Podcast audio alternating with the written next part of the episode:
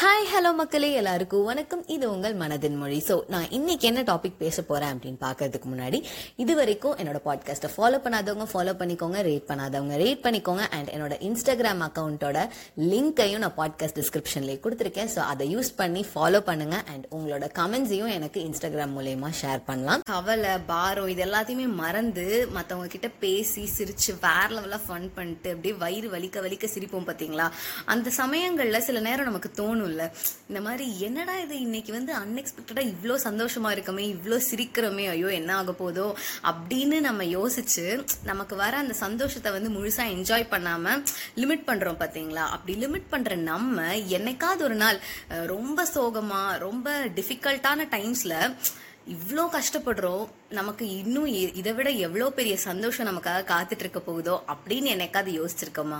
என்னைக்காவது அந்த மாதிரி யோசிச்சு நம்ம மனசை வந்து தேத்திருக்கோமா கிடையவே கிடையாது இல்லைங்களா?